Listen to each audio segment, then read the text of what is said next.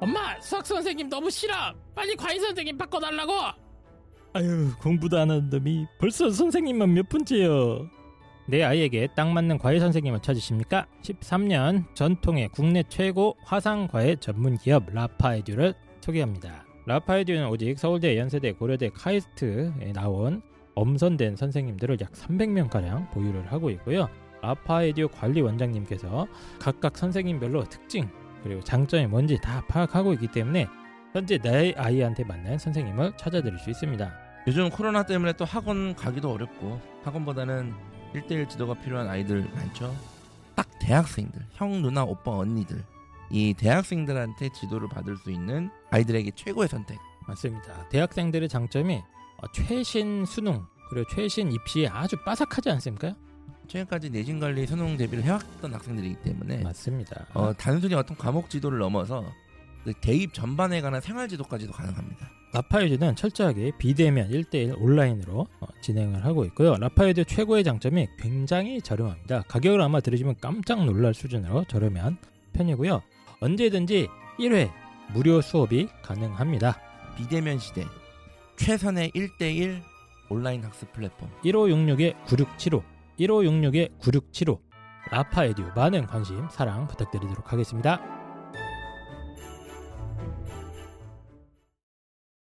입시왕 20대 대선 특집 방송 계속 진행을 하고 있습니다. 이번에는 이제 어, 선거의 꽃이죠. 군소정당 후보들을 쭉 한번 살펴보도록 하겠습니다. 제20대 대통령 선거 후보 기호 5번 기본소득당 오준 호 먼저 기호 5번은 오준호 후보입니다. 오준호 후보. 성 정당은 지금 기본소득당이고요. 슬로건은 누구나 기본소득 월 65만 원입니다. 누구나 기본소득 월 65만 원.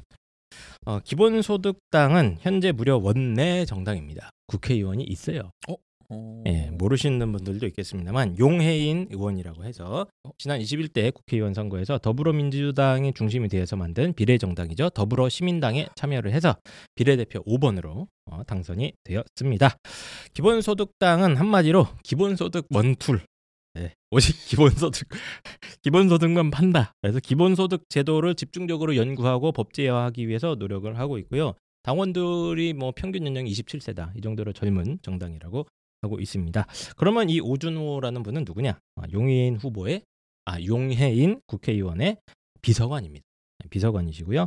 어, 서울대학교 국문과를 졸업을 하셨는데 대학생 하면서 이제 학생 운동 하셨다가 뭐 논술학원 경력이 잠깐 있더라고요. 강사도 잠깐 하셨다가 이제 본격적인 작가 활동을 하면서 기본소득이 세상을 바꾼다라는 책을 쓰면서 드디어 기본소득의 세계에 어, 입계를 하셨습니다. 네, 그래서 꾸준히 기동, 기본소득당에서 음, 연구를 하고 메시지를 내다가 직접 대선 출마를 선언을 하셨죠. 아, 정책은 굉장히 단순합니다. 음, 당신이 누구든 간에 65만 원을 받을 겁니다. 네, 묻지도 따지지도 않고 그렇습니다. 적, 좀 네. 적지 않아요? 65만 원. 어, 이게 한 10년 전만 됐으면 와 이랬을 텐데 요즘 65만 예, 원이면 예. 2023년까지 월 40만 원을 시작을 해서 26년쯤에는 65만 원까지 달성을 하겠다. 근데 이게 어떻게 보면 되게 허황된 얘기일 수 있잖아요. 국가가 나한테 65만 원을 준다고? 지금 유럽에서는 기본소득 제도가 되게 진작에 검토가 어, 진작에 있고, 검토되고 어, 있어요. 네. 기본소득당은 기본소득만 몰빵하는 정당이기 때문에 재원 마련 방안이 상당히 구체적입니다. 어... 그러니까 이 사람들이 그냥 대충 뭐월40 주고 네. 65 주겠다가 아니고 나름 이제 세수 계산이랑 추가 세수랑 나갈 돈이랑 맞춰 갖고 맞죠. 꽤 연구를 해놨어요. 그래서 뭐 기본 소득을 주장하는 모든 사람들이 재원이 없어요. 맞습니다. 네. 예, 재원 얘기가 되게 중요하기 때문에 재원 마련 방안이 상당히 구체적으로 마련되어 있긴 합니다. 그래서 토지세, 탄소세 는 도입을 해서 충당을 하겠다. 뭐 예를 들면 뭐 토지세를 뭐 개인은 0.8에서 1 1.5%고 법인세는 0.5에서 뭐 1.3%까지 올려가지고 누진 구간을 만들어서 하면은 몇십 조가 더 걷힌다. 뭐 이런 식으로 상당히 치밀하게 예, 준비는 해놓고 있는 것 같습니다. 두 번째 시그니처 정책은 주 3일 휴식제를 시행하겠다. 주 3일 휴식제요? 그 표현이 이상한데 주 4일제 근무입니다. 쉽게 얘기하면.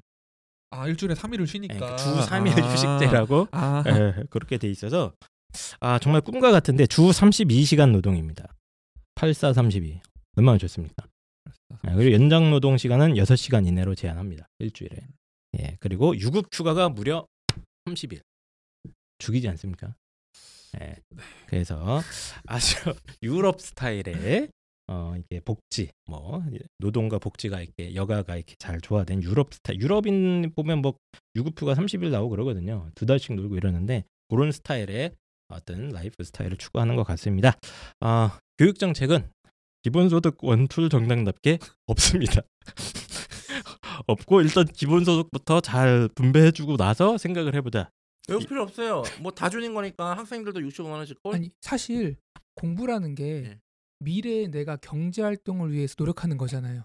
투자죠, 투자. 그죠? 예. 근데 아니 이사 이 아니 미래- 자아실현도 있지 않습니까 공부에 왜 네. 모든 아, 그- 죄송합니다. 네, 네. 미래에 어떤 노력 공부를 하지 않아도 소득이 보장되는 거니까. 음. 예. 음. 근데 약간 이, 이 용에는 후 약간 뭐 당연히 뭐 대통령이 되겠다는 아니겠지만 그래도 좀 아쉬운 면이 그냥 기본소득당의 어떤 홍보를 위해서 나온 것 같아요. 그쵸. 어, 네. 그러니까 아니 홍보를 하는 건 좋은데 그래도 대통령 후보고 네. 국회의원도 있는 정당인데 어? 네. 모양새는 갖춰야 되잖아요. 공약에 뭐. 모양새는 갖추고 있어요 기본소득 갖추고 기본소득 작살납니다 기본소득을 시그니처로 하면서 다른 모양새를 갖춰야지 그냥 전 뭐야? 아니 지금 두 명이잖아. 한 명은 국회의원, 한 명은 보좌관. 얼마나 바빠요. 예. 아니야 왜 그래 아니 밑에 실무실이 자, 또 있겠어. 어, 기본소득당은 어쨌든 어, 아까 홍프로님이 잘 지적을 해주셨는데 실제로 유럽이나 이런 좀 그 서구 복지 국가들에서 굉장히 실험적이긴 하지만 논의가 많이 되고 있습니다. 예, 뭐 특정 주에서는 실험도 해보기도 하고 그래서 지금 현재 이재명 후보도 어느 정도 최소한의 뭐 일부 계층에 대해서 뭐 취약계층에 대해서 기본소득을 지급하겠다 이럴 정도로 어, 논의가 활발한 제도다가 보니까 이제 기본소득당이 이거를 강하게 지금 주장을 하고 있는 것 같습니다. 자 그러면 어, 기호 5번 오준호 후보 소개해드렸고요. 기호 6번은 그분이십니까? 그분이십니다. 아 오실 때가 오셨군요. 네. 국가혁명당의 허경영 후보십니다. 제 20대 대통령 선거 후보 기호 6번 국가혁명당 허 경 영 저는 예전부터 허경영 후보에 대해서 음. 신기한 사람이다라는 표현을 많이 했어요. 어. 음, 예.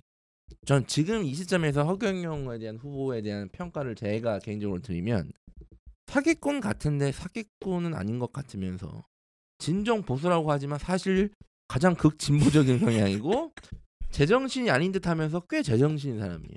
스스로를 보수라고 해요?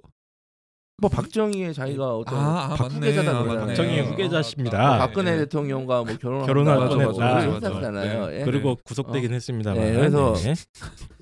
그런 패기도 있는 거잖아요, 사람이요. 근데 어쨌든 이분은 되게 신기한 사람입니다. 그리고 이분의 슬로건, 이분이 한 말이 가장 유명한 말이죠. 국가에 돈이 없는 게 아니라 도둑놈이 많다. 그렇죠. 시그니처죠. 그거야말로 시그니처죠. 근데 아, 이거는 사실이잖아요. 사실이에요. 네. 사실입니다. 나라의 진짜, 세금이 맞아. 실제로 엉뚱한 데 쓰이는 거 되게 많이 뉴스에 보시잖아요. 예를 들어서 그 공무원들 다 그렇진 않지만 어? 출근도 안 했으면서 야근도 안 했으면서 야근 한 것 같이 맞아, 맞아. 야근 수당 네. 받고 뭐 법인카드 막 어제 에이, 보니까 뭐, 뭐 룸사롱 이제, 가가지고 예. 법인카드 긁었다 그러고 있고 어? 그러니까 예. 이런 식의 네. 이게 정말 많아요. 그러니까 이런 것뿐만 아니라 어? 뭐 국가 예산 쓰는데도 사실은 낭비되는 게 정말 많아요. 맞습니다. 예, 네. 쓸데없는 공사 계속 반복하면서 예산을 소모해야 되니까 하고 이런 것들. 그러니까 그런 것만 아껴도 돈이 많다는 얘기예요. 그래서 저는 솔직히 뭐 기본소득당 우리 허경영 후보한테는 이분이 원조죠 사실상. 아닙니까? 맞습니다. 맞아요. 네. 이분이 원조예요. 이분이 세계 최초일 수도 있어요. 유럽 최초입니다. 그러니까 그 그분이 요즘 하는 말이 그러잖아요. 네. 어, 다왜 내 거. 맞아요. 심지어 저기 뭐야 어 그, 이재명 윤석열 후보도 네, 여당 네. 야당도 지금 그저 따라하는 게 있어요 지금. 그 원천 기술 주장하고 계세요. 어. 지금. 네. 그래서 허경영 후보 슬로건이 국가에 돈이 없는 것이 아니라 도둑놈이 많습니다. 이게 네. 이제 전통적으로 밀었어요. 그거 슬로건으로 내셨어요? 네, 네. 전통적으로 빌던 슬로건인데 여기에 예전에 제가 봤던 전단지에 한 문장에 한 구절이 더 들어갔어. 난세의 영웅. 난세의 영웅이 더 들어갔습니다. 그분 예. 저기 장군복 입고 그거 하는 거 아시죠? 그 지하철 타신 거 아시죠? 그래서 난세의 네. 영웅 허경영 네. 후보님 계속 좀 알려주시죠. 이분은 제가 그래서 저도 좀 궁금해서 이분 예전에 그거를 뭐 하는 사람인지 파볼 수 파보면 파봤거든요. 근데 사기꾼들은 아시지만 과거 이력을 보면 사기꾼 티가 확 나거든요. 그렇죠. 예. 근데 이분은 이력이 없어요. 과거가 찾기가 힘들어요. 음. 저기라 무슨- 그래요. 하늘에서 내려왔을 거예요. 무슨 진짜 그, 그 원빈 아시죠? 아저씨의 원빈 어 거기에 보면 아, 이제 어, 어. HID lock 나오잖아요. 걸렸어, lock 그런 그런 걸렸어. lock 걸린 예. 사람의 느낌 같아요 실제로. 음. 그러니까 전과 이런 것도 없고 네, 그래서 이종 이분은 일단은 비음주 비흡연이에요. 전과 있습니다. 뭐, 뭐, 뭐, 아, 전과 있잖아요. 구속됐으니까. 어? 근데 전과는 아, 맞아. 기본적으로 그때 다 그 있잖아요. 그죠? 옥살이 네. 한번 하셨잖아요, 그분. 아, 그 전에도 뭐 했을 수도 있어. 예. 네. 정체를 알 수가 없어요. 근데 보통 이 정도로 유명하면 과거가 드러나야 되고 뭐 내가 사실 부인이었다, 나 허정양 아들이다, 뭐 이런 것도 있었는데 그런 것도 전혀 없고 뭐 박정희 대통령이랑 뭐 같이 한 사진인데 합성인가 합성인데 아닌데 어떤 그런 사진도 있고 그리고 재밌는 거는 민중당이랑 열린우리당의 몸을 담은 이력도 있어요. 아. 이분이. 저기 교통사고 처리 특례법 위반으로 100만 원 내신 적이 있네요. 예. 네. 어, 그 정도는 살면서 교통사고 누가 내지 않습니까? 두 번 있네. 한 번은 네. 한번 100만, 한 번 200만 원이네요. 그리고 음. 이분은 또 재밌는 게 베트남전에 참전했었어요. 있어요. 오. 예. 그러니까 눈 때문에 구- 군대 안간 간 사람도 있는데 이분은 확실하잖아요. 네, 이분 저거네. 저기 저거네. 특수부대 출신 아니야? 그래서 그러니까 그런? 건 아닌가? 네. 그런 생각도 있어서 어쨌든 뭐 일단, 제가 예전에 누구한테 들었는데 모 대기업과 관련돼 있다는 얘기 들었거든요. 아, 어쨌든 어... 기인이죠. 기인. 기인이, 예. 기인. 아, 기인이란 표현 딱 좋네요. 네. 예. 그래서 이분의 정책은 다 아시죠? 뭐 결혼하면 삼삼삼. 얼마, 출산하면 네. 얼마, 뭐 이런 이분 건데. 지난번 총선 때 제가 했잖아요. 333 공약. 예. 네, 공약이 33개나 있었어요, 이분은. 네. 네. 근데 이분은 솔직히 허경영 그 대통령 후보가 처음 나 이제 처음이 아니라 예전에 이걸 처음 얘기했을 때 사람들이 졸라 비웃었잖아요. 그렇죠. 또라이다. 근데 제가 그때도 방송에서 얘기했었는데 그 재원 조달 계획이 상당히 논리적이었어요. 음. 그걸 얘기하면서 아니 그 돈 말도 안 돼. 그 돈 어떻게 주냐 했더니 그때 이 얘기를 한 거예요. 국가에 돈이 없는 게 아니다. 어. 노동놈들이 있는 거다. 어? 그리고 세금 정확히 걷겠다. 모두 현금을 싹 다 없애고 카드로 전환하고, 그, 어? 저거 화폐 개혁해서 어. 지하 경제 싹 날리고 그 지하 경제 네. 양성하겠다. 네. 그거는 이제 그 지하 경제화 하겠다고 했던 분도 계신데 어쨌든 어 화폐 계획을 해서 화폐 계획을 그 단위를 바꾸는 게 아니라 이제 그치. 디자인만 네. 바꿔서 다 걷어온다 다 하겠다 이거잖아요. 그래서 어쨌든 나름 대로 계획이 있는데 이번에 보니까 그 다른 분들이 따라해서 그런지 돈을 좀 세게 올렸어요. 많이 올렸어요. 많이, 많이. 올렸어요. 어, 어. 일단 코로나 긴급 생계 지원금 18세 이상 1인당 무조건 1억 원입니다. 야 어. 65만 원 꺼져 어디 씨. 야 1억은 내야지. 예. 네, 1억 원. 이게 긴급 1억 생계 원. 지원금이고 이제 국민 배당금 1인당 150. 이게 이게 이제 저거잖아요. 그 네. 기본소득 비슷한 기본소득. 비슷한데 이제 보니까 어, 두배 받고 좀 더. 네, 더블이죠, 더블. 예. 네. 뭐 결혼하면 뭐 몇 억 주고 뭐 많습니다. 뭐 네. 출산하면 몇 천만 원 주고 뭐 이거 저거 있었어요. 지난번 지금도 있나? 저거 생일 때 케이크 보내주겠다. 네, 저 그- 따뜻하다. 어, 지금도. 있어요. 지금도 아? 생일 축하 선물 전 아. 국민에게 배달. 아, 네. 생일 축하 선물을 전 국민에게 배달해 주는 정책 음, 있습니다. 되게 좋다 이거는. 이거는 따뜻하지 진짜 않아요? 좋지 않아요? 예. 아 외롭게 생일 날 방에서 이렇게 하는 사람도 있을 수 있잖아. 얼마나 따뜻해. 근데 웃긴 거는 이제 이 정도 공약이 냈으니까 양 그 뭐야 그 자원 재원 음, 조달 재원. 계획이 좀 궁금했거든. 나름대로 논리적이었으니까. 근데 저는 아무래도 이건 안 될 것 같은데 해서 재원 조달을 봤는데 역시 이분은 대단하신 분입니다. 어떻게 하겠냐? 양적 완화를 4천조를 시작했대요. 돈 찍어내는 거. 예, 양적 완화 4천조 실시하겠대요. 아 그러니까 1억을 주는데 나는 우리가 미국인 줄 알았어요. 그 4천조를 찍으려면 한- 이게 저기 돈 찍는 기계가 몇 년을 돌아야 될지 그것도 궁금하네요. 제가 그래서 제가 어, 지금 1억 원 5천만 원 곱했거든요. 네. 계산기가 안 돼. 아 자릿수 때문에 계산이 네, 안 네, 나와. 네. 예. 그래서 이런 사람들이 있을 줄 알고 어떻게 하겠냐면 헌법 제 76조 76조 1항 음. 대통령 긴급 재정 명령을 하겠다는 얘기예요. 어. 4월 달에. 다 계산을 해놨어. 이런 사람들이 있을 거니까. 어. 그리고 한국은행이 국가 자산을 담보한 채권 발행하고 어. 결정적으로 미국과 일본과 상호 통화 스와프 체결 추진한다. 야. 어 그래가지고 이거 해, 해야겠다. 아, 이분 양적 하나 4천조. 어. 자기 주장에 의하면 미국하고도 연이 있어요. 어. 그때 막 박정희 대통령 때 자기가 뭐 미국의 누구를 만나고 뭐 이러고 다니시는 어. 거라서 음. 어뭐뭐 어, 이분은 그, 나 경제 관념이 있는 분인데요. 이분은 있어요. 되게 나름대로 어. 논리적이라니까요. 되게. 어? 아니 제가 늘 얘기했잖아요. 저 예전에 허경영 후보 찍었다고. 어? 사, 사실 기획만 일삼지 예. 않으면 우리가 그렇게 뭐 이렇게 희화할 정책은 아닐 수도 아닌 있어요. 아닌 것들이 있어요. 진짜 네. 예전에 자원 조달 계획에 그 뭐야 화폐 디자인 바꾸고 그리고 카드 전면 뭐 이런 일론도 다 카드 한다 그러고 그다음에 그 보도블록 공사 쓸데없는 거 되게 많거든요. 쓸데없는 음. 공사 예산을 음, 그 소비하기 위한 그 공사 되게 많습니다. 알겠습니다. 그런 거만 안 해도 그 굉장히 말이 맞아요. 근데 공약, 어쨌든 공약도 그냥 좋은 거 공약집만. 보면 네, 뭐 나쁘지 않은 것들이 의미 있는 많아요. 부분이 따뜻해요 또 심지어. 없지 않아 있다. 네. 국회의원 명예직으로 네. 전환한다. 보수 없애고. 없지 않아 있다. 그다음에 뭐 이제 네. 자 이제 그만하시죠. 네, 예, 네. 그만하시고요. 네, 자 교육 정책도. 있습니까? 교육 정책 있습니다. 딱 두 개입니다. 수능 시험 폐지. 네. 오케이. 그다음에 중등 교육 6년 과정에 개인이 선택한 한 과목 그걸로 시험 봐서 대학 간다.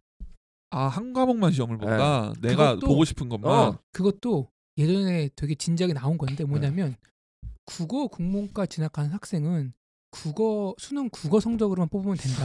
아. 이런 주장이 있었어요, 사실은. 전 예전에- 저는 그거에 김대중 대통령 네. 때 나왔던 그런 것들이 저거잖아. 저거 뭐죠? 그거 방과후 교육 하나만 잘하면 된다. 네. 이해찬 세대. 우리 우리 예. 음. 펜타쌤도 이해찬 세대잖아요. 예, 저도 이해찬 세대고. 어쨌든 뭐 네. 한 과목만 보고 그걸로 간다. 어. 근데 이게 안 되는 게 저기 자연대도 영어 못하면 안 돼요. 원서 봐야 돼서. 뭐 그렇게 논리적으로 설명 안 해도 안 되죠. 안 되는 거 이걸 뭐 굳이 설명. 그러니까 이게 어떻게 보면 다른 공약에 비해서는 교육 공약은 논리적이 떨어져. 아. 음, 어, 대책이. 막 지르는 것 같아요. 그래서 네. 제가 아니 허경영 후보가 대통령이 될 수도 있지 않습니까? 아, 또 지금 그래가지고 컨설팅. 제가 예. 이걸 좀 좀 이게 실제 이거를 하려면 어떻게 해야 되는지 제가 갖고 왔어요. 아, 네. 무료 컨설팅 들어갑니다. 진짜? 네. 허경영 대표, 후보가 생각하듯이 한 과목 가지고 대학을 갈 거면 이제 이렇게 구체적으로 실현해야 돼요. 일단은 교과와 과목을 구분하셔야 돼요. 교과와 과목. 그게 뭐예요? 그러니까 교과는 음, 과목들이 합친 거잖아요. 음. 그러니까 확통, 수학 one, 수학 two가 이게 이제 수학과 과목이고 음, 음. 수학이 교과잖아요. 이렇게 카테고리 준 거. 그러니까 카테고리가 네. 교과 수학이라는 교과 안에 수원, 수투, 확통, 미적분 뭐 이런 것들이 있다. 그렇죠. 그게 과목들인데 이걸 일단 구분을 해야 된다는 이걸 먼저 거고. 구분을 하시고 나 수험 수능 시험 폐지는 좋아요. 대신 고등 졸업 시험은 도입을 해야 돼요.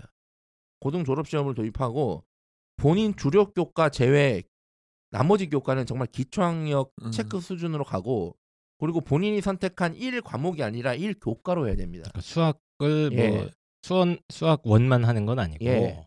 그러니까 이제 사회면 한국사만 하는 게 그러니까 사회면 뭐 세계사만 하는 게 아니라 그 음, 사회 전체 사회 어 과목 식으로. 전체, 그러니까 교과 전체를 음. 해야 돼서 그래서 1교과 그러니까 1 과목이 아 이게 뭐 헷갈리네요. 네. 네, 그래서 교과. 네, 1 과목 아, 1 교과로 해서 네. 교과 내에 있는 다양한 과목을 응시해서 대학을 진학하고 나머지 교과는 고등 졸업 시험을 도입해서 오. 그때 통과시키시면 돼요. 뭐 나름 예.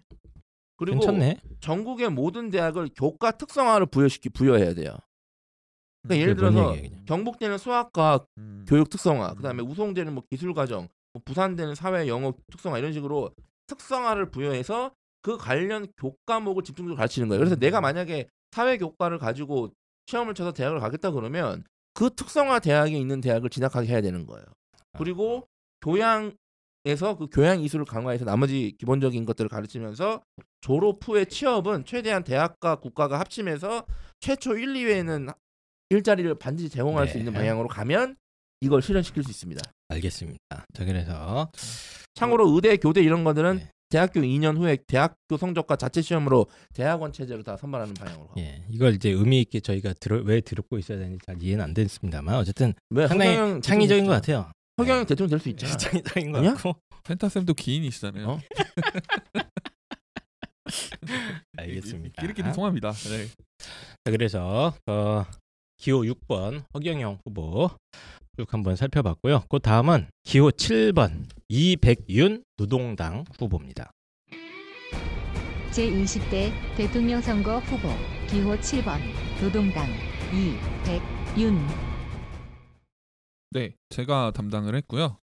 어 이분은 마침 또 제가 아는 그 분이에요? 아니 아는 분은 아니에요. 아는 분은 아니고 뉴스에 하나 떠 있는데 어 뭐 재밌네 하고 이렇게 읽어봤는데 그때 그 후보더라고요. 제가 조사를 하면서 보니까 어, 예, 제가 읽은 그 제가 본 뉴스가 뭐였냐면 이제 선거 캠프가 두 평짜리 원룸인 후보가 있다 이런 뉴스였어요. 네. 예. 그 선거 캠프가 실제로 이제 본인 원룸, 본인 두 평인지 아닌지는 잘 모르겠어요. 하여튼 본인 원룸에서 이제 선거를 하시고 그리고 이제 선거 그 뭐라고 하죠? 캠프 인원도 거의 없다시피 하고 예. 음, 어쨌든 이제 혼자 홀로 외롭게 고군분투를 하고 계신 분 같던데 네. 네, 정당은 노동당, 노동당. 지금 계시고요. 슬로건이 되게 재밌습니다. 네, 계속 그렇게 살 거야? 바꾸고 싶다면 사회주의. 네. 이게 슬로건입니다. 네. 네, 그래서 한국에선 쉽지 않은 네, 어, 단어인데. 네, 저기 예. 포스터를 보시면 아시겠지만 포스터 색깔도 붉은색입니다. 네, 네. 무서우신 분이고.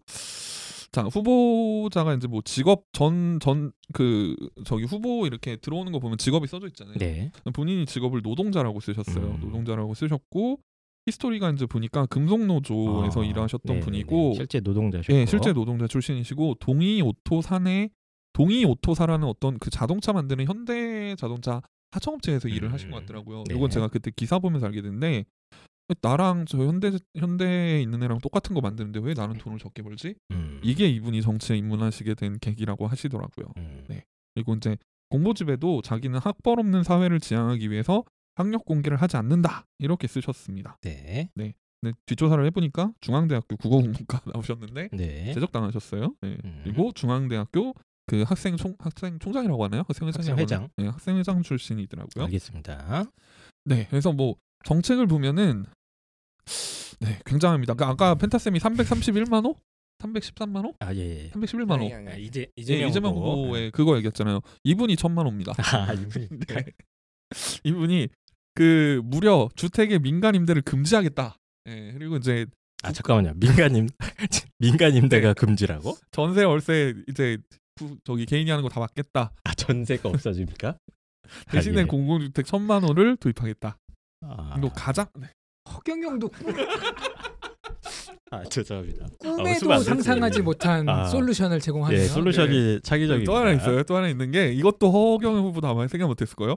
재벌을 국유화하겠다. 아 재벌 국유화. 재벌 국유하겠다.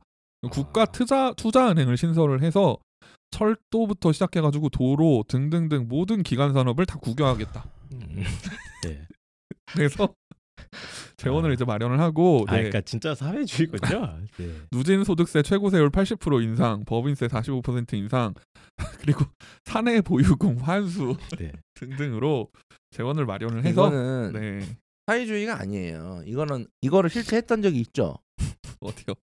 언제 했는지 아- 우리나라가요? 알려줘요? 우리나라가 우리 했던 적이 있어요. 조선시대? 우리가 그 일제가 해방이 되고 네. 어? 네. 아, 그 저- 이북에서 소련이 점령했잖아요. 그때 네. 소련군이 점령해서 한 게 정확히 방금 했던 것들이에요. 아니 이제 communism이죠. 예, 예, 영어로 예. communism. 예. 아무튼 뭐 그렇습니다. 그렇고 네 이게 이제 시그니처 정책 one이에요. one이고 아 알겠습니다. 뭐 정당법도 폐지하고 교사 공무원의 정치 활동도 뭐 참가를 하도록 하겠다 이런 게 있었는데 네뭐 그렇고 그리고 각종 이 노동자 출신답게 각종 노동에 대한 일자리 창출을 굉장히 세세하게 하셨어요. 음. 예, 근데 이거 시간 없으니까 그냥 넘어갈게요. 네. 넘어가고 교육 정책으로 가보면요, 이분도 좀 아, 이걸 쇼킹하다고 해야 될지 모르겠어요. 일단 또 뭐가 없어집니까? 네, 네. 일단은 그 어린애들부터 가보면 지금 읍 단위, 면 단위의 동상 지금 주민센터라고 하죠. 네. 주민센터 있잖아요. 다 폐지하겠다. 주민센터를 없앱니까? 그거를 공공 가사 돌봄 센터로 아 리모델링 리모델링이라고 해야. 되나요? 아. 다시 이제 만들어서 아. 어떤 그 이, 얘기하다 보니 딱 그건데 그그 육아를 국가에서 해주겠다. 음. 네. 스파르타 아니에요? 예, 그리고 어린이 집과 요양시설을 전면 국유화하겠다. 그래서 네. 예, 어떤 육아와 요양은 이제 국가에서 책임을 지겠다. 책임을 져주겠다. 예, 예, 요거고 수능 폐지. 네, 그리고 대학 입학고사, 아 대학 입학 자격고사를 신설을 하겠다. 네. 어, 방금 얘기했던 거네요. 예, 똑같아요. 예, 예. 예, 그리고 허경영 후보한테 얘기했던 거 같이. 그리고 또 하나 재밌는 게 뭔지 아세요? 학교의 학생 선발권을 폐지하겠다. 뭐죠? 음. 랜덤으로 가라. 아, 그런 건가? 가는데 이분이 꿈꾸시는 게 딱 요거 같아요. 모든 아, 일단 사립 대학을 전부 다 국공립으로. 아 맞다. 아 잠깐 우리가 이거 생각을 다르게 해야 돼. 네, 이분 세상에는 사립이란 게 없어요. 음. 네. 다 나랄 거예요. 네. 다 나랄 거야. 내게 없어 내게. 어? 어, 다 국공. 내 몸뚱아리 말고는 없어. 네. 그래서 이 국공립으로 전환을 하고 안 되면 그 공영형 사립학교로 전환하겠다. 어쨌든 음. 이제 다 국립으로 바꾸겠다. 그래서 모든 대학의 네트워크를 형성하겠다. 음. 그래서 네트워크를 형성해서 공공대학 네트워크로 대학교 서열을 폐지하겠다. 파리 1대학, 파리 2대학 이런 식으로. 그러니까 이제 대한민국 예, 프랑스처럼. 1대학, 대한민국 예. 2대학이 되겠죠. 근데 저는 처음에 하나 하나만 쪼개 보면 말이 안 네. 되는데 네. 합쳐 보면 나름대로 일관성. 나쁘지 않아요. 근데 봐봐요. 이게 다 실현되면 어. 근데 봐봐요. 이렇게 됐다 칩시다. 아. 근데 이게 저는 교육 그 정책하는 분들이 정말 간과하고 있는 것 중에 네. 하나가 대학교 서열이 대학들의 인프라 때문에 나오는 게 아니잖아요. 음. 보세요. 연대 송도에 송도 캠퍼스 있죠. 너 송도캠 갈래 신촌캠 갈래 하면 애들 뭐라 그래요? 뭐 신입생은 다 예. 송도캠으로 가야 되지만 아니 그 5,000%다 신촌캠 간다. 그러잖아요. 가고 싶어 하죠 예. 아이들이. 애들이 인프라 보고 대학을 선호하는 게 아니라 놀 때 많은 데를 선호하잖아요. 솔직히 말하면. 음. 예. 그러니까 이거는 저는 이렇게 해놔도 아무리 이게 저기 가상 세계가 발달된다 하더라도 지방 대학은 애들이 선호 죽어도 안 합니다. 그래서 솔직히 대학 서열화를 완화할 수 있는 가장 예. 급진적인 방법은 서울에 있는 대학을 싹 다 지방으로 옮겨야 돼요. 맞아요. 그게 그러니까 진짜 이게 일단은 맞아요. 완화시킬 수 있는 네. 눈에 띄게 완화시킬 수 있는 네. 방법은 맞아요. 예. 예. 어 그러면 이제 여기 이백윤 후보님한테 어, 공개 컨설팅 하나 컨설 들어가- 예. 서한을 하나 보내시죠. 예. 저는 꼭 대통령 되시길 바라고 저는 집 없는 사람이기 때문에 꼭 집을 하나 갖고 줬으면 좋겠어요 오. 나라에서. 어, 어. 예. 근데 어쨌든 그 국가에서 나라가 아이들 육아를 책임지겠다. 저는 이거는 해야 된다고 봐요. 음. 이재명 후보나 윤석열 후보가 돼도 이건 해야 돼요. 지금 우리가 저출산이 음. 매우 매우 매우 엄청나게 심각하기 음, 때문에 네. 음. 근데 관련된 예산은 또 어마어마하게 쏟고 있거든요. 네. 효과가 없어요. 지금 수십 년째 효과가. 없었어요. 마이너스요, 그래서 마이너스. 지금 음. 이 정도로 강력하게 해주자, 음. 해줘야 돼요. 그리고 음. 육아는 진짜로 예전에 왜 마을에서 키운다는 말이 있었잖아요. 그렇죠. 예. 진짜로 힘든 일입니다. 음. 나라에서 책임져 줘야 돼요. 아, 더 강력하게. 알겠습니다. 펜타쌤 같은 분을 위해서 이분이 선거 포스터에 계좌번호를 남기셨어요. 야, 그걸 왜 남겨 이 자식아? 어? 어? 네, 선거 포스터에 보면 아 진짜요? 아, 입금, 어 진짜요? 입금하면 어, 됩니까 바로? 네, 그러니까 입금하시면 되고요. 거기 있잖아요. 예. 아, 계좌번호만 없어서도 진정성이 느껴질 텐데 아 이거 약간 좀 네. 실망이네요. QR 코드도 있어요, 여러분. 예, 예. 선거 그리고 운동한 돈 많이 들어갑니다. 아까 얘기했잖아요, 원룸 계시다고. 네. 예, 아무튼 그리고 그냥 이분이 꿈꾸는 거는 모든 대학을 다 네트워크로 묶어서. 묶어서 그러니까 이제 음. 여기서만 꼭 서울대에서만 수업 들을 게 아니라. 네. 이게 지금 사립대가 네. 없습니다. 네, 네. 다 똑같은 대학이에요. 다. 국립대예요. 한국대, 한국대. 이거는 이뿐만 아니라 다른 그러니까 열린 뭐야 저기 여당 내에서도 이렇게 주장하는 사람이 꽤 많아요. 음, 예, 아니 이거는 저는 좋은 좋다고 보는데 네. 이렇게 해도 저는 대학 서열화는 안 풀린다고 봐도 근데 이제 그게 어쨌든 간에 문제죠. 예, 어, 이렇게 예. 통합 네트워크 네. 대학을 다 맞아요. 국유화시키고 예. 예. 통합 네트워크를 만들겠다. 그리고 이제 등록금 초중고 등록금 뭐 지금도 안 내는 데 있지만 어쨌든 폐지 그리고 대학교도 등록금 폐지 대학 네. 무상화 오케이. 어쨌든 알겠습니다. 내 돈이 없으니까 네. 네이버 지식에는 이런 질문이 있네요. 네. 기호 7번 이백윤 후보 이 사람 이러다가 안 잡혀가나요?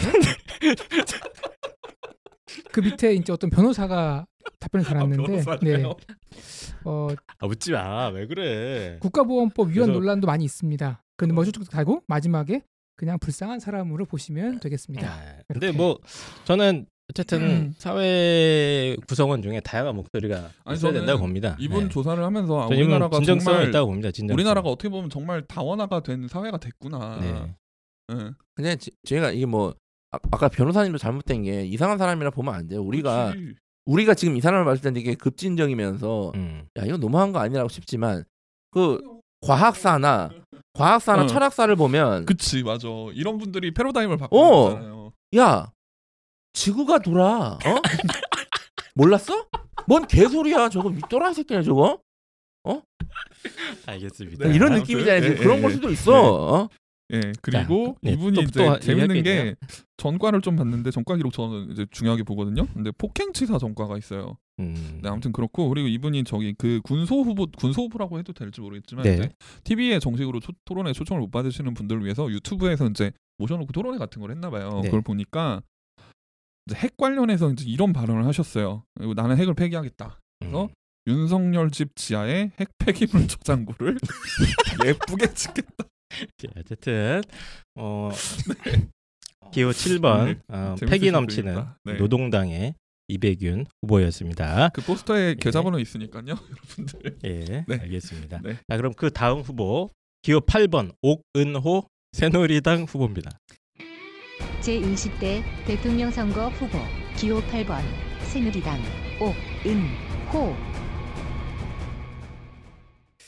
일단은 정당명이 새누리당이고요. 이게 이제 한번 썼다가 없앤 걸 또 쓸 수 있나 봐요. 아 그래요? 네. 이거 안 되는 네. 거 아니에요? 아니 또 쓸 수 있대요. 어. 계속? 기간이 지나면. 재탕 삼탕 할 수 있습니다. 어. 예. 그러면 이제 이게 그 뭐지 향수도 불러 일으키고 그 예전에 그 조, 조, 좋은 추억 가지시는 분들에게 아 그쵸 그분들에게. 음. 네, 네, 네. 슬로건 제가 어 청취자분들 시청 시청자분들의 시간 아껴드리기 위해서 한마디로 정리해드리겠습니다. 네. 부정선거 단죄입니다. 아, 그 선관위에서 고발안이 많이 하는 데가 여기군요. 네. 예. 저는 이 뭔가 자세히 읽어봤어요. 4.15 부정선거 진실 규명. 이게 제- 4.15 부정선거가 뭐죠? 4.15 부정선거 저도 이게 뭔지 몰랐는데 2020년 4월 15일 지난번 총선 말하는 겁니다. 예. 이게, 이게 아마 그 더불어민주당 180석 차지한 그, 맞아요, 그거 맞아요. 아, 그 거예요. 선거예요? 네. 예, 그 선거예요.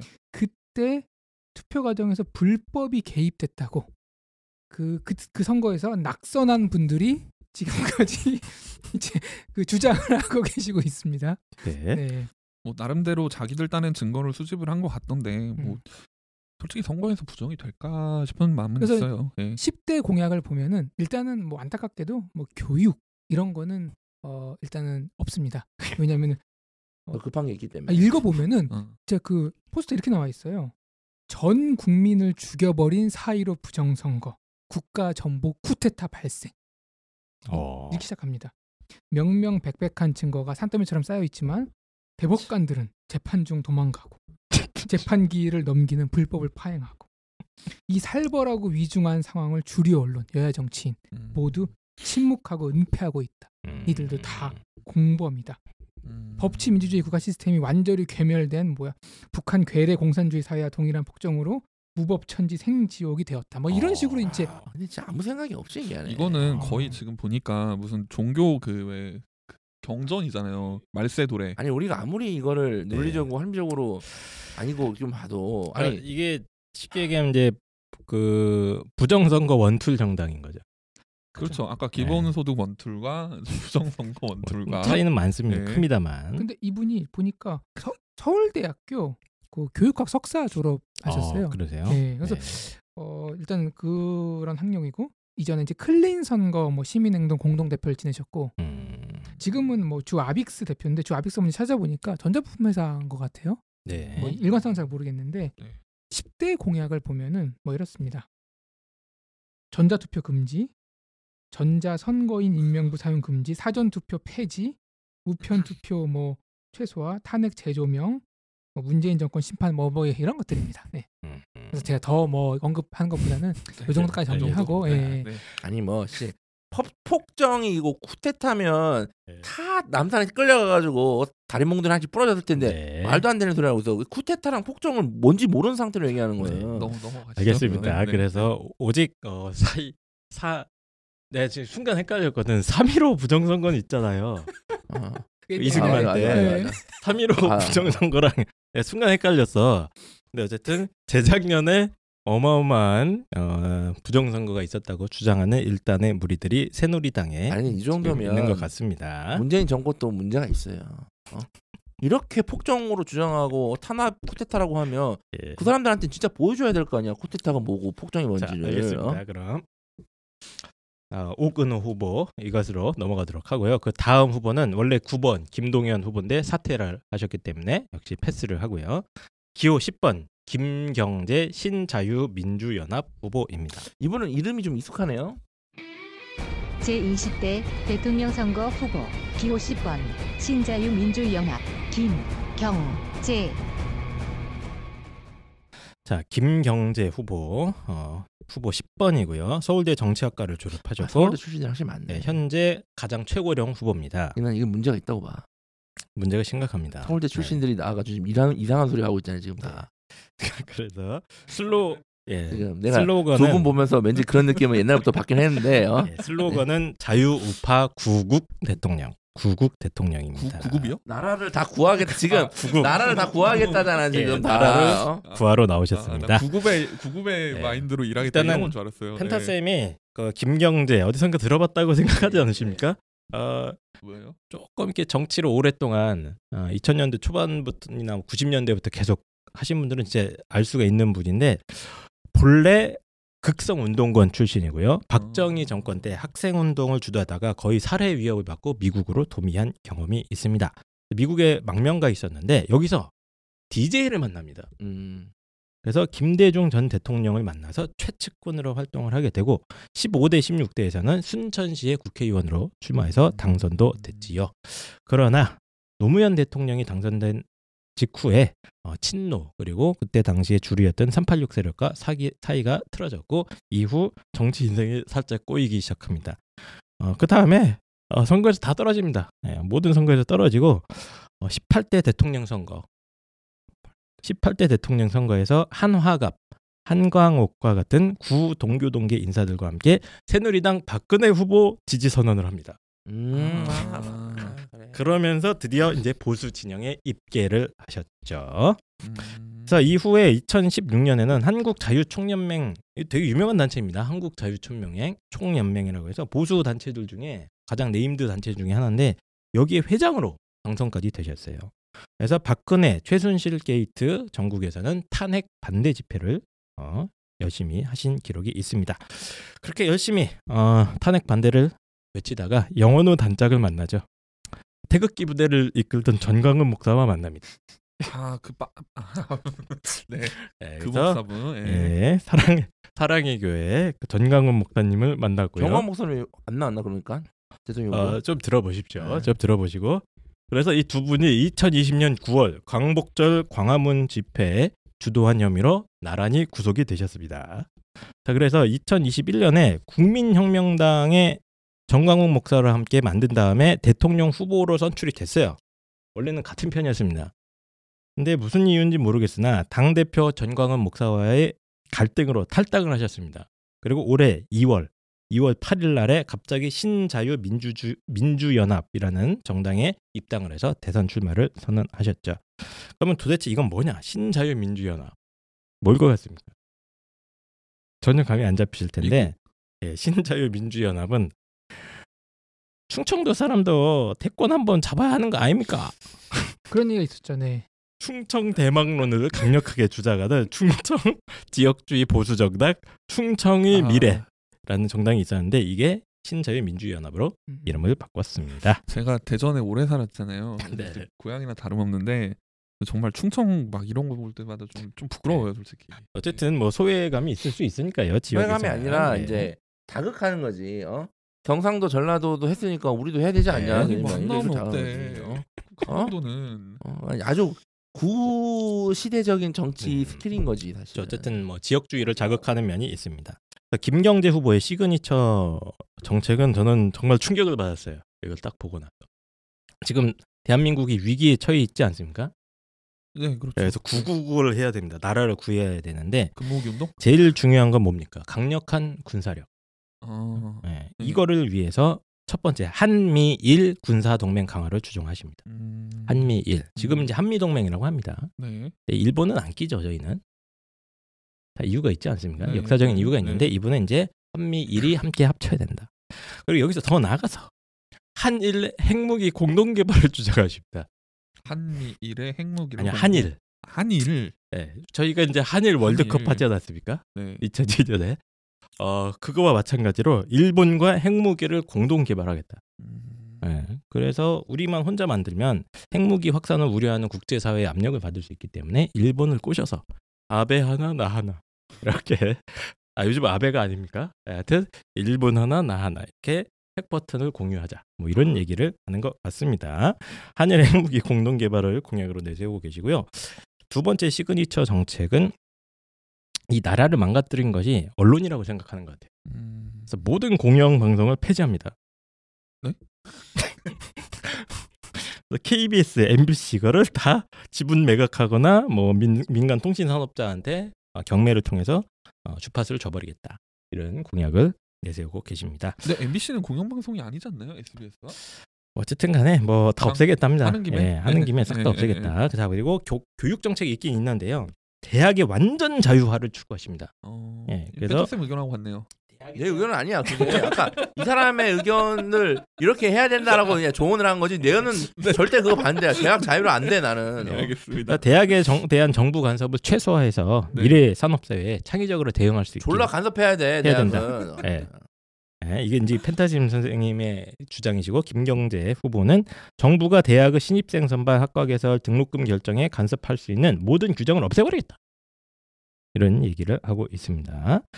그리고 이게 이제 더 충격적인 건데요. 인구가 감소함에 따라 지금 사학재단이 굉장히 어려움을 많이 겪고 있습니다. 그렇죠. 그렇기 때문에 아유 웃으면 안 되는데.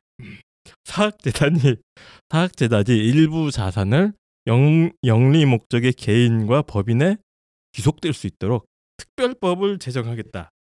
돈 빼가라네. 돈 빼가라. 영, 사학재단이 지금은 이제 영리 목적의 사업인을 못 합니다. 예.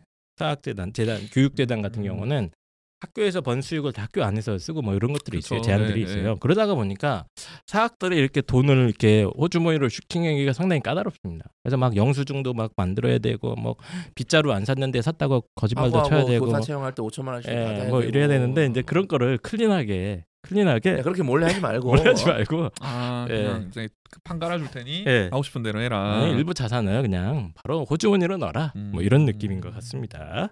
그래서 뭐 박근혜 대통령 탄핵의 재심을 또 주장을 하고 있고요. 공약 중에 뭐 5.18 민주화 특별법도 없애라, 뭐 중대재해처벌법도 없애라 등등 뭐 이거저거 없애자 이런 얘기들이 많은 아 이게 저는 그래도 허경영 후보나 아까 이배균 후보나 예. 이런 분들은 그래도 어떻게 보면 국민들한테 어떻게 좀 더 도움이 되는 방향 음. 어떻게 근데 그 방, 방법이 다를 뿐이지 음. 방향은 어쨌든 음. 1번 2번 후보랑도 비슷하다고 보거든요 네. 국민들한테 더 행복하고 네. 더 나은 방향으로 가는 거 근데 정확하게 이번 후보는 이 후보는 김경재 후보는 국민들을 더 망하게 하는 방향이에요 전반적으로 아, 싹 다. 무슨 얘기입니까? 아니 지금 아까 그 한미일 동맹 한일 그다음에 한일 뭐 핵개발 그리고 이거 딱 조선시대 말 생각나지 않아요? 조선시대 말에 나라 팔아먹기 적- 직전에 이렇게 주장을 했었다니까요. 신자유민주연합 지지자분들한테는 저희가 사과 말씀 드리도록 하고요.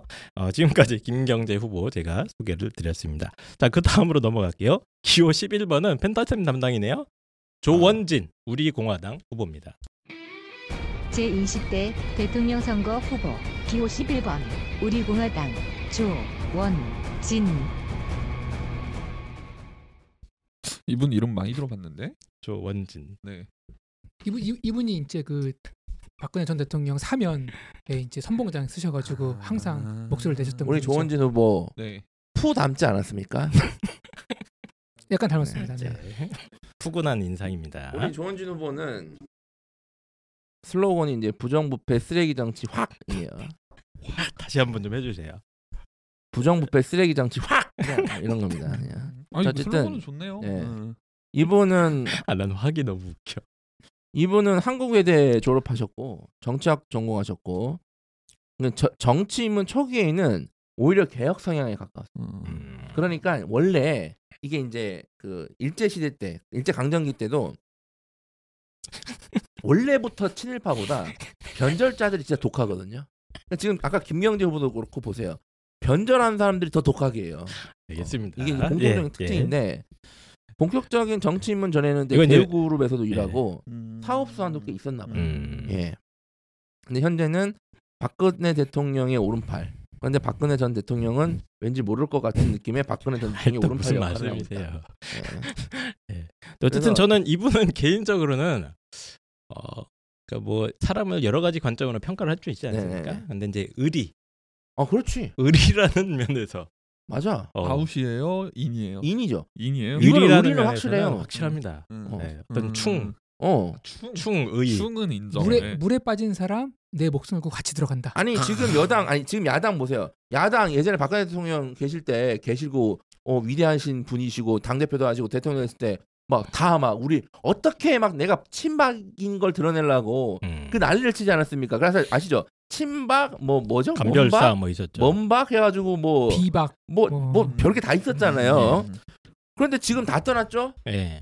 좋은 짓만 남았어요 지금 다 맞습니다. 떠나고. 이거 우리는 확실하죠 이 부분. 네. 자 이분의 시그니처 정책은 없어요. 그냥 이분은 대부분의 공약이 문재인 좌파 동체 정권, 좌파 독재 정권은으로 시작해요. 음. 그리고 이분의 정책은 그냥 다 현 정부의 모든 정책의 반대가 이분의 정책이에요. 캐릭터 확실하시네요. 그러니까 다 반대예요. 그냥 싹 다. 그냥 어이 지금 문재인 정부가 탈원전 정책 하지 않습니까? 네. 그러니까 반대. 이분은 탈원정 폐기하고 원전 육성 정책. 그거 바꿔야 될 텐데 그 예. 얼마 전에 문재인 정- 그, 그 대통령이 다시 얘기했잖아요. 원전 쓰자. 이제 그거는 이제 응. 당장 없애자는 게 아니잖아요. 그래서 네. 뭐 어쨌든 그래서 뭐 어쨌든 이런 거예요. 그래서 다 팩이네요. 네, 다 폐기입니다. 네. 소득 중량, 성장 성장 팩이 뭐, 뭐 어쨌든 뭐 네, 네. 방역 체계도 그냥 다 없애버리겠다. 뭐 없애는 건 아니고 교육 정책이 아예. 없어요, 그럼? 예? 교육 정책이 아예 없어요? 있어요. 아 있어요? 근데 제가 놀란 거는 솔직히 교육청에 기대 안 했거든요. 근데 상당히 놀라워요. 아 그래요? 어. 예. 얘기 좀 해주시죠. 상당히 통찰력이 있어요. 아 그래요? 예, 저는 이거 엄청 칭찬하고 싶어요. 제가 아까 학제 개편에 대한 논의를 해야 된다라고 말씀드렸잖아요. 음, 음. 아 이게- 이분 이분이 얘기하신 거예요? 예, 오. 솔직히 뭐 서울대를 없애고 뭐 음, 음, 음. 어, 대학을 다 평준하고 이런 거는 물론 되는 맞는데 거. 음. 현실감이 없잖아요. 음, 음. 그리고 뭐, 뭐 고교학점제 없앤다 이것도 지금 현실적으로 는 불가능하다고 저는 보거든요. 근데 현실적으로 가능한 것 중에 가장 파격적인 게 뭐냐? 저는 학제 개편이라고 봐요. 음. 근데 이 학, 학제 개편에 대한 오. 핵심적인 게 있어요. 여기 보시면, 그러니까 이게 학제 개편이 핵심이에요. 그래서 핵심 교, 교육 공약의 이제 그게 학제의 획기적 개편을 통해 4차 산업혁명 시대에 적합한 교육제도 마련인데 저는 이러고 만줄 알았는데 구체적인 방안이 있더라고요. 지금 현재 6333입니다. 음. 근데 보통 우리가 학제 개편 6학년. 논의하면 음. 초중고만 얘기하거든요. 그렇죠. 근데 이분은 대학교 4년까지도 그러니까요. 계산했어요. 예, 여기 좀 신기하네요. 대단한 분이에요. 그래서 4단계로 구성된 현재 학생을 3단계에 554로 개편한다는 얘기예요. 554. 그- 그, 리고 취학 네. 연령을 만 7세에서 6세로 낮춥니다. 초등학교 입학생 연령을 항상 낮춰요. 그러면 이렇게 하면 뭐가 좋아지냐면 학생들이 비교적 짧은 기간에 학업을 완료하게 되고 네. 사회 진출 시기를 매우 앞당길 수 있습니다. 잠깐만요. 그러니까 지금은 초등학교 6학년, 그다음에 중학교, 고등학교 3년씩 다닌 다음에 그다음에 대학교 4년제 4년. 대학을 가는데 이분은 초등학교 5학년, 5학년까지 중고등학교 다니고 5학년. 중고등학교가 5년에 끝나요. 네. 그리고 대학교 4년인데 심지어 초등학교 입학 시기도 한달 땡겨요. 그럼 고1쯤 나이에 대학을 가는 거네요. 그렇죠. 그래서 어. 외국 실제로 외국에 보면은 음. 대학생들이 17살, 18살 맞아요, 그러고 맞아요. 대학교 졸업하면 20살인 음. 그 나라들이 꽤 있더라고요. 예. 맞아요. 그래서 예. 그래요? 특히 이제 이 조원진 후보가 강조한 게 여기 우리 공항이 강조한 게 그렇게 해서 사회 진출 시기를 앞당겨서 청년들이 청년 시기에 실패를 해도 재설계할 수 있는 나이와 기회를 제공하자 이거예요. 근데 이거는 게 하나 있어요. 남자애들 군대 언제 갈 거예요, 이렇게 되면. 그러니까 군대를 갔다 와도 음. 24살, 25살에는 음. 사회 진출할 수 있게 학제 개편하면 이렇게 돼요. 어. 실제로. 근데 근데 이렇게 되면 보통 대학교 입학하자마자 군대 가지 않겠어요? 그래도 뭐 일찍 가면 가는 거지 뭐. 왜냐하면 이게 고등 중고등학교가 열 17살에 끝난단 말이에요. 네. 이대로라. 17살에 군대를 못 갈 거 아니에요. 안 싫으면 음. 부동시로 하면 돼요. 오히려 17살, 18살 때 뭣도 모를 때 갔다 오는 게 나아요. 네. 네, 나중에 네, 의식 생기고 아니, 가는 지금은 거보다. 법적으로 못 가요. 군 문제는 뭐 군대를. 그런 다 치고 예, 예, 예. 예. 어쨌든 이렇게 빨리 사회 빨리 사회 진출을 시키겠다. 어, 이렇게 해버리면 실패해도 어쨌든 나이가 여전히 그, 젊으니까 그건 음, 좋네요. 음, 음. 가능하고 음. 실패가 허용할 수 있는 시스템을 그렇지. 좀 마- 음. 만들어 아니 저도 빨리 끝내는 건 대찬성이에요. 대찬성이고 중학교 고등학교 합차 합치자는 얘기는 예전부터 많이 나왔잖아요, 사실. 예. 그리고 경제 활동 인구 수도 늘릴 수 있다. 그쵸. 한 2년 정도 예, 땡겨지니까. 그건 예. 고령화 시대도 대비할 수 있다. 예. 뭐 어, 저는 상당히 오 뭐야 이거 말고 다른 교육 정책은 없는데 음. 상당히 이게 괜찮은 아이디어거든요. 지금 어. 이 정도의 논의는 충분히 해볼 수 있는 거 아닌가 음. 할 정도의 상당히 괜찮은 아이디어였어요. 음. 물론 이렇게 하려면 제가 좀 구체적으로 좀 붙여봤거든요. 만약 이걸 실제로 하려 그러면 이제 554 학제 개편을 하려면 어 어떻게 해야 되냐면 일단 저는 과목 수를 좀 축소해야 된다고 봅니다. 예. 지금의 어떤 이런 학업량 해야 되는 분량으로는 학제만 줄여서는 애들 더 미쳐 나가거든요. 그래서 안 되고 그리고 초중 중등 구간의 교과 난이도는 더 떨어뜨려야 돼요. 어쨌든 외국 대학이 그렇잖아요. 음. 우리나라 음, 지금 맞아요. 고등학교 2학년의 수학과학 수준이 계속 올라가서 저는 깜짝 놀랐어요. 지금 막 그 물리 책 보니까 무슨 뭐 빅뱅 어려워. 배우고 있고 상대성 이런 나오더라고요. 네, 너무 그거는 어려워요. 난이도가 어려운 게 아니라 어. 양도 예, 많고. 어쨌든 네. 그냥 최신 과학을 배우는 네. 거는 저는 맞다고 봐요. 그거는. 그래서 뭐 네. 그걸 나오고 있고 그리고 뭐 하여튼 어렵잖아요. 네. 그래서 이제 우리가 이제 흔히 말하는 교육 선진국 보면은 기회의 어떤 공평성을 보장하기 위해서 입학은 누구나 그치. 대신에 졸업을 졸업은 힘들게. 아무나 안 되게 이제 요 시스템 음. 가거든요. 맞아요. 그래서 그 음. 시스템을 도입해야 이게 어. 될 수 있단 말이야. 저는 대학교도 궁극적으로 그렇게 가야 어. 된다고 봐요. 네. 그러니까 이거를 학제를 개편해서 빨리 진출을 할 수 있는 조건을 만들려면 무조건 빨리 입학시켜서 빨리 졸업하는 거는 무슨 찍어내는 거잖아요. 교육의 네. 목표가 빨리 사회 진출시키는 게 아니잖아요. 완성된 사회 구성원으로서 역할할 수 있게 인재를 만들어내야 되는 거니까 지금 대학 시스템을 대학 시스템도 4년이 아니라 그냥 지금도 뭐 학점 이수 졸업 기준이지만 그걸 좀 더 융통성 있게 만들어서 누구나 학점 이수 열심히 하면 3년 안에 졸업할 수 있게 해서 더 땡기고 심지어 유고 시스템을 저 강력하게 도입해서 아, 대학을 졸업 난이도 난이도를 다 동시에 어렵게 해야 돼요. 음. 그러니까 이렇게 해버리면 안정적인 사회 구성원 이 배출이 가능하면서 괜찮은데? 획기적인 학제 개편도 정착될 수 있습니다. 이렇게 뭐 하면 괜찮은데요? 조원진 후보는 뭐 계좌번호 없습니까? 예, 없어요. 아, 풀가입니다. 예. 알겠습니다. 그래서 학제 개편안 이미 돈이 많으세요. 본사 많아. 재산 신고 보니까 이미 돈이 많으세요. 네. 한 2년 정도 좀 빨리 졸업하는 방안 어, 있었는데 뭐 나름 창의적인 것 같습니다. 음. 많네요 재- 예. 재산이. 많으세요, 다들. 예. 알겠습니다. 자, 그러면 어, 11번 조원진 후보까지 살펴봤고요. 기호 12번은 진보당 김재현 후보입니다. 제20대 대통령 선거 후보 기호 12번 진보당 김재연 예, 제가 조사를 했고요. 슬로건이 아우 멋있습니다. 되게 시적이에요. 당신의 땀이 빛나도록. 오, 야, 뭐 예, 이건 좀- 진짜 괜찮다. 예. 좀 멋지지 않나요? 예. 예. 네, 아무튼 이제 그런 분이시고 어떤 분이시냐면은 이제 좀 찾아보니까 대일외고 러시아과 출신이시고 한국외대 농업과 출신이시고 오, 한국외대 총학 출신이시고 예, 한총련 대의원을 지니신 분이다. 음. 예, 이제 색깔이 나오죠. 또 통합진보당의 비례대표 자격으로 19대 국회의원을 했다고 하고요. 지냈다고 네. 하고 이게 우리나라 외고 출신으로 처음 국회의원이래요. 아, 그래요? 예, 이, 여- 이거 보고 되게 좀 의아했어요. 더 훨씬 더 많을 것 같은데.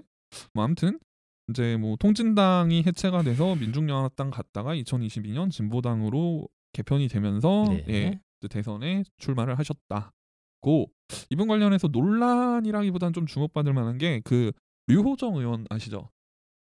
그분이 그 뭐 멜빵 바지부터 해가지고 네 의상으로 되게 많이 좀 주목을 받았잖아요. 예, 정의당의 유호정 예, 의원이 예. 이제 뭐 dress code. 본인만의 그 독특한. 뭐라고 해야 되죠? 이제 예, 그 화제가 어떤 좀 그런 됐죠. 그런 권위 의식을 한번 네. 타파를 해보자. 뭐 저는 뭐 의도 자체는 좋다고 보는데 네. 이분이 사실 2012년도에 무려 음, 국회의원으로서 첫 출근을 하는 날 보라색 미니스커트를 입고 왔대요. 음. 네, 당시로서 되게 좀 파격이 돼가지고 언론에 아직도 기사나 이런 것들이 되게 많더라고요. 알겠습니다. 예, 이제 그런 분이시고 예전에 이제 통합진보당이라고 예, 현재 정의당과 조금 계를 달리하는 이제 우리나라 그 진보 정당의 한 축이 있지 않습니까? 이제 이석기 예, 이석기 네, 아무튼 아, 그렇고 의원이 예전에 네. 있다가 이제 복권법 국법 하여튼 당이 해산됐죠. 예, 네. 초유로 네. 예, 이정희 예전에 대표 이정희 대표. 이정희라는 맞습니다. 분은 알아요. 예. 예. 너 떨어뜨리려고 나왔다. 그 당이에요. 그분이잖아요. 예. 예. 아무튼 근데 이분 좀 찾아보니까 통진당 비례대표 뽑을 때 부정선거 했다 이런 음, 논란이 뭐 있는데 논란이 좀 있고요. 예, 해명을 제대로 안 했대요. 예. 알겠습니다. 그리고 2015년도 국회의원 선거를 했는데 역시 부정선거 혐의로 검찰에 송치된 바가 있습니다. 알겠습니다. 그런 어쨌든 뭐 네. 계속 탄압받던 통합진보당 출신의 음. 어, 후보가 이제 진보당으로 이름을 바꿨네요. 아니 뭐 선거하면서 부정선거 한두 번안 하는 사람이 어디 있습니까? 예. 아니 그렇게 말씀하시면 지금 선거법이 최대한- 잡혀가요. 아니, 최대한 이분의 입장에서 배려를 해서 알겠습니다. 얘기하는 게 이거밖에 없네요. 자, 잡혀가요. 정책은 예. 뭐가 있습니까? 정책 뭐 주요 정책 보면요 이분의 정책은 다섯 가지 카테고리인데요 평등, 노동, 기후, 젠더, 평화 네. 예, 이거고 본인이 1 슬로건으로 건 거는 이제 노동 중심의 평등 국가를 만들겠다. 음.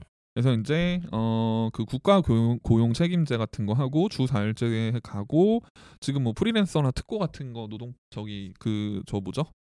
그 노동 노동법인가 그쪽으로 네네. 편입시킨다 이런 얘기하는데 뭐 이제 음. 그런 거 하겠다. 예, 그거고 조금 특이한 거는 식량 자급률을 100%까지 법제화하겠다. 뭐 어떻게 하지? 우리나라가 이거 안 될 텐데 아무튼 뭐 예. 전 국민이 뭐 쌀을 먹어야 될 텐데. 그리고 풍력과 태양광으로 인해서 농촌이 파괴되고 있는 걸 막, 막겠다라고 어, 하셨어요. 네. 네, 네 그리고 알겠습니다. 이제 또 정책 중에 조금 특이한 거 하나는 1가구 3주택 보유 금지하겠다. 그리고 음, 원, 원가 아파트 공급하고 상위 0.1%에게 부유세를 부과하겠다. 음. 이 정도? 알겠습니다. 이 정도고요. 좋다. 뭐이 정도면 네, 좀 뭐- 순한 맛이네요. 네, 그러니까 맞아요. 부유세는 예. 좋다. 우리는 평생 낼 일이 없을 거예요. 내가 0.1%에서 부유세 낼일 있으면 난 기쁜 마음으로 낼겠다. 예. 어, 그때 되면 안 내실걸요? 네. 그런가? 이제 교육 정책 네, 뭐가 교육 정책? 넘어갈게요. 대학교 무상 교육 하겠다. 네, 이건 뭐 그냥 그런가 보다 했어요. 그런가 보다 했고 재원 마련에 대해서는 특별히 뭐가 없습니다. 그리고 특목고 해체하고 고교 서열화를 폐지하겠다. 네.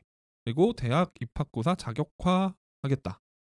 그리고 이분도 좀 재밌는 게 국립통합 네트워크로 대학을 서, 대학의 서열화를 폐지하겠다 이렇게 얘기를 하셨어요. 음. 그러니까 아까 그 누구였죠? 이백윤 네, 이백윤 후보처럼 이제 그 전 대학들을 네트워크로 묶겠다. 음. 다- 다만 이제 사립대를 없애는 정도까지 아닌 것 같습니다. 아니죠. 그 정도는 아닌 것 같고 사립대의 존재는 이제 인정을 예. 해주고 그러니까 국립대학들만이라도 네, 네, 네트워크화 네. 시키겠다. 그래서 이런 아이디어죠. 폐지하겠다. 예. 근데 뭐 될지 안 될지는 모르겠지만 어쨌든 그렇게 주장을 하시고요. 네. 좀 이분의 공약들 중에서 제가 좀어 이거 좀 신선하다라고 봤던 거는 그 동물 실험을 완전히 폐지하겠다라고 하셨어요. 어. 우리나라에서 이제 동물 실험을 동물권. 하겠다. 예, 음. 동물권 헌법 보장하고 탈육식 그리고 채식권 탈육식? 예, 탈육식. 그러니까 육식하지 그래요? 말아라. 예, 아. 이거와 채식권에 대한 보장을 공공기관에서 의무화하겠다. 어. 예, 어떻게 하겠다라는 건지는 잘 모르겠지만 아마 뭐 네. 네, 이런 어떤 채식주의자를 위한 뭔가 식단 제공이라든가 그런 네, 거 아닐까 싶어요. 예, 그래서 이런 건데 솔직히 모르겠어요. 이게 네, 뭐 이 지금 나온 공약들이 다 앞에서 나온 공약들이잖아요. 사실 동물권 동물권에 관한 약간. 창의성이 떨어져서 아쉽네요. 네, 저도요. 알겠습니다. 자 그러면 강력한 창의성. 아주 강력 강력 창의성. 왜냐면 있습니다. 이 당이 한번 해체를 됐기 때문에 몸을 사릴 수도 있습니다. 대학을 폐지하겠다. 네. 예를 들면 뭐 이런 식으로 가 아니 뭐 아까 뭐 저기 뭐야 채식권 네. 그다음에 식량 자금률 어, 100% 100% 합쳐서 이렇게 음. 하는 거야. 모든 고등학교 뒤에는 어? 옥상에다가 쌀농 만평 정도의 그치. 밭과 논을 갈구어서 1인 1 텃밭을 만들어서 본인이 먹을 식자재를 뭐 이런 식으로 가야지. 어? 알겠습니다. 요 아이디어는 진보당에 직접 제안을 해주시기 바라겠습니다. 자, 그러면 그 다음은 기호 13번 이경희 통일한국당 후보입니다. 제20대 대통령 선거 후보 기호 13번 통일한국당 이경희 이경희 통일한국당 후보는 경희대학교 법학과를 졸업하고 외대 한국외대 법학과에서 석사 박사를 모두 받으신 분입니다. 이 외대 출신이 되게 많네요. 네. 보다 보니까. 정당명은 통일한국당, 슬로건은 오직 경제 오직 통일입니다. 오직 경제 오직 통일. 스스로를 청년 사업가와 법학 박사라고 탁 하니 박아놨습니다. 전단지에 보시면은. 그래서 이분이 무슨 사업을 하시는지 제가 잠깐 설명을 드릴 건데 현재 지금 20대 대선에 출마한 모든 후보 가운데 재산 보유가 1위입니다. 오. 원래는 안철수 후보가 1위였는데 오늘 아. 아. 침에 사퇴했기 아. 때문에 사퇴했기 안철수 때문에 후보가 한 100억 되시죠? 아, 뭔 100억이에요? 뭔 100억 가지고 어디 야, 좀 무식하네. 천억제지. 네. 1,900억입니다. 1,900억. 예, 어, 안철수 부자네. 후보가 지금 1,900억 대 재산을 신고를 했는데 이경희 후보도 만만치 않습니다. 얼마예요? 재산 신고액이 1,499억. 와. 그중에 토지가 584억, 오피스텔, 아파트, 상가, 사무실 등 건물 재산이 1,929억. 이분 저거네. 취미로 나왔네? 그 내가 할 때는 그 친구 안 하는 기사까지 합치면 더 많을 수도 있어. 이분 예. 예. 그래서 주 사업 분야는 부동산과 임대업 분야입니다. 임대업자라고 하지요. 어, 만석군이네요. 그래서 17세부터 장래 희망이 대통령이었습니다. 음. 어. 그리고 20세부터는 나는 통일 한국의 대통령이 돼야겠다. 아 이게 나만 가지고는 좁다. 그렇죠. 예, 그래서 예. 민족의 영원을 통일이라는 민족의 영원을 이- 이루고 싶다는 실- 꿈을 실제로 꾸었다고 하고요. 그래서 법학과 4학년 때 본인의 이 통일 대통령의 꿈을 이루기 위해서 갑자기 건설업과 부동산업에 뛰어듭니다. 이게, 이게 어떻게 연결되는지 잘 아, 모르겠어요. 논리적이네. 아니 대통령이 되려면 돈이 있어야죠. 인과관계가 어. 명확합니다. 이후 청년 창업가로 실제로 크게 성공을 하신 것 같아요. 돈만 봐도 딱 느낌이 오지 않습니까? 크게 그렇죠. 성공을 했고요. 어, 얼굴에 지금 돈이 흘러요. 아이, 그것도 네. 자꾸 그렇게 여- 그, 민족 통일의 염원을 담아서 자신이 세우는 건물 이름에 민족 통일을 자주 붙인다고 합니다. 그래서 실제로 민족 통일 대통령 빌딩이 있고요. 민족 통일 빌라도 있습니다. 어, 민족 통일 건설이라는 부동산 회사도 현재 소유 중이라고 하십니다. 네. 2015년에 약간 중도 성향의 한국 국민당을 창당해서 이미 지난번 대선에도 출마하셨대요. 음. 예, 출마하셨고 11,355표 획득해서 11위를 기록한 기록이 있습니다. 이분 지금 정가 기록을 봤는데 소음 진동 규제법 위반으로 벌금이 있어요. 이 공사 이거 똑바로 안 하니까 이거 지금. 알겠습니다. 주변에서 이제 민원 넣어가지고 그러니까. 아, 그 정도는 우습게 기억해 봐줍시다. 일단 이분의 정책은 이겁니다. 부동산 규제를 혁파하여 집값을 안정하겠다라고 하셨습니다. 문재인 정부의 단기적이고 과도한 개입에 부동산 규제 정책을 완전히 철폐한다. 그래서 종합부동산세, 종부세죠. 임대차 3법을 완벽하게 폐지하겠다. 본인의 직업과 딱 그러니까 찍- 이거 아주 그냥 이거 정체성이 자기- 확실한 그냥 어. 자기 저거 하려고 나온 거잖아요. 아마 이 정도 되면은 그 종부세랑 재산세 해가지고 몇백 원 낼 수도 있어요. 아니 뭐 본인이 부동산 업자이자 임대업자라서 이런 정책을 낸 건 아닐 거라고 믿겠습니다. 16억 16, 예. 16억이야 160억이야 이거 작년에 납세액이 이 정도 돼요 나올 만하네 예. 자 그래서 집값 안정을 목표로 세제를 세금을 낮추거나 없애버리겠다. 아, 이런 주장을 하고 계시고요. 통일 헌법 제정이라는 어, 시그니처 정책을 또 하나 얘기를 하십니다. 1단계에서 대한민국 국론을 통합시키고 2단계에서 남북한의 단계적 통합을 한 다음 3단계 한민족 통합 등을 골자로 해서 어, 통일 헌법을 제정을 한 다음에 그다음에 이제 남북 정상회담을 정례화하는 게 어, 있습니다. 그래서 남북 정상회담이 뭐뭐 기껏해야 10년 동안 한두 번 있을까 말까 아니겠습니까? 예.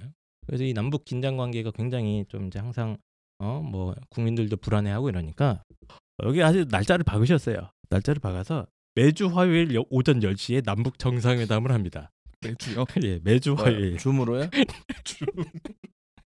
자, 그래서 남북 정상회담을 매주 화요일 오전 10시에 하겠다라고 공약을 밝혀 놓으셨습니다. 교육 정책이 있습니다. 교육 정책이 있고 수능을 자격고사로 바꾼 다음에 연 3회 이상 실시해야 되겠다. 그래서 문제은행 제도를 도입을 해서 연 3회 이상 실시하는 방안 제시를 하셨고요. 어, 학교생활 기록부 기록부 반영 비중은 확대하겠다. 어떻게 연결되는지 잘 모르겠어요. 근데 어쨌든 학교생 학생부 반영 비중은 확대를 시키고 논문이나 수성 같은 거는 반영 비중을 축소를 하겠다. 이미 없어지긴 했는데 이런 건 축- 축소하겠다 이런 주장을 하고 계십니다. 그리고 지방 국공립대학 전면 전면 무상 교육 이런 것들을 주장을 하고 계십니다. 이분이 박사 논문이 통일당 통일 단계별 국가 권력 구조의 체계에 관한 연구라는 논문을 쓰셨어요. 그래서 아, 계속 진심이신가 봐요. 진심으로 통일 네. 문제에 대해서 연구를 하는 건 맞는 것 어. 같습니다. 아니 저도 경력을 이렇게 쭉 보니까 2002년도 서울특별시장 후보가 한 번 나온 적이 예, 있으시고 예, 예, 예. 19대 대선도 한 번 나왔어요. 나왔습니다. 예. 예, 일단 돈이 많기 때문에 저는 모르겠어요. 제 생각을 네. 말씀드리면 이 후보는 정체성이 명확해요. 음, 부동산 사업가잖아요. 그렇죠. 그러니까 이제 지금 부동산 경제 정책이 아이. 다 부동산 사업에 유리한 방향의 정책이고 그리고 통일하는 이유도 명확합니다. 아 북한 북한에서 부동산 저거 네, 하려고 뭐더 있어요? 예, 설마 그럴 리는 없을 거고요.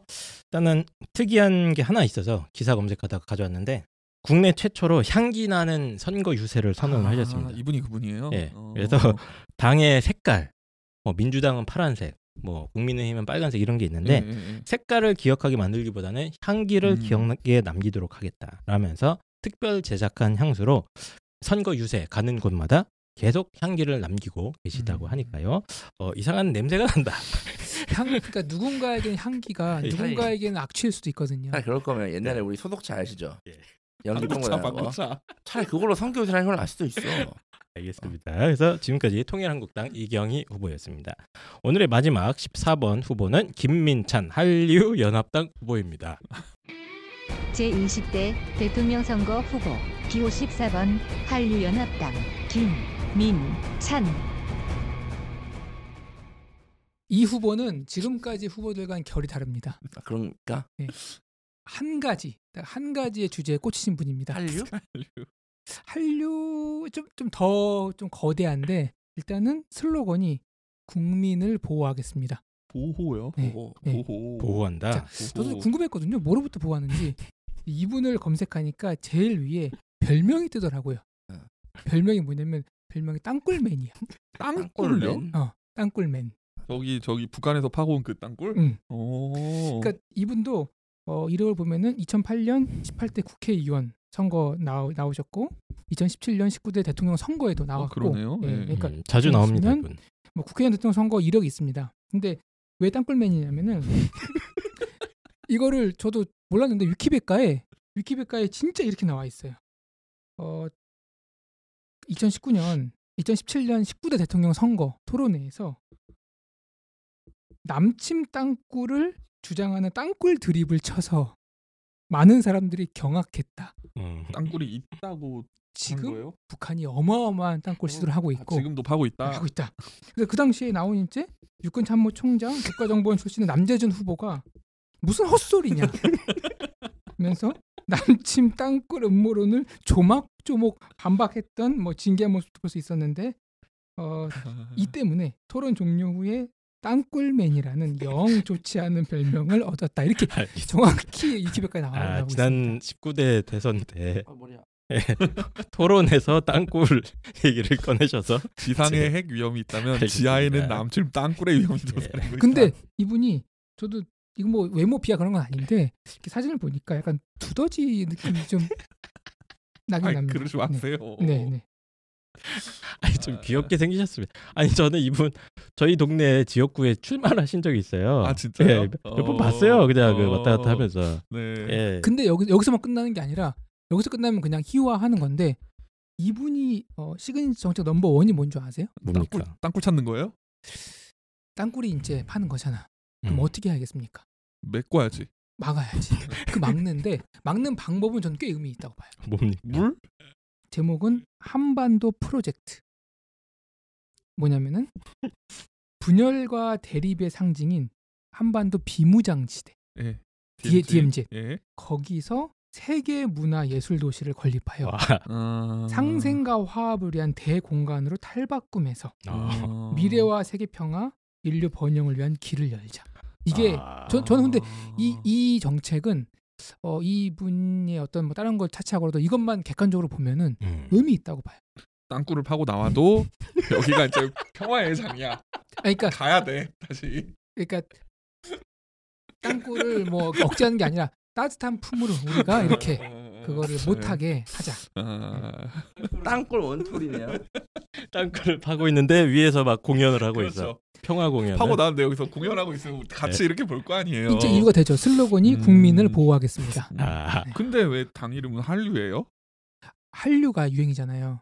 네. 땅 K K. 땅굴 K 땅굴로 가자. K 땅굴로 가자. 그 땅굴을 한류의 인기를 영합해서 이렇게 설 아니, 아 설마 DMZ에 그거 만들어야 되니까. 설마 설마 BTS가 DMZ에서 평화 공연을 하고 있는데 음. 그 밑을 파진 않을 거 아니에요.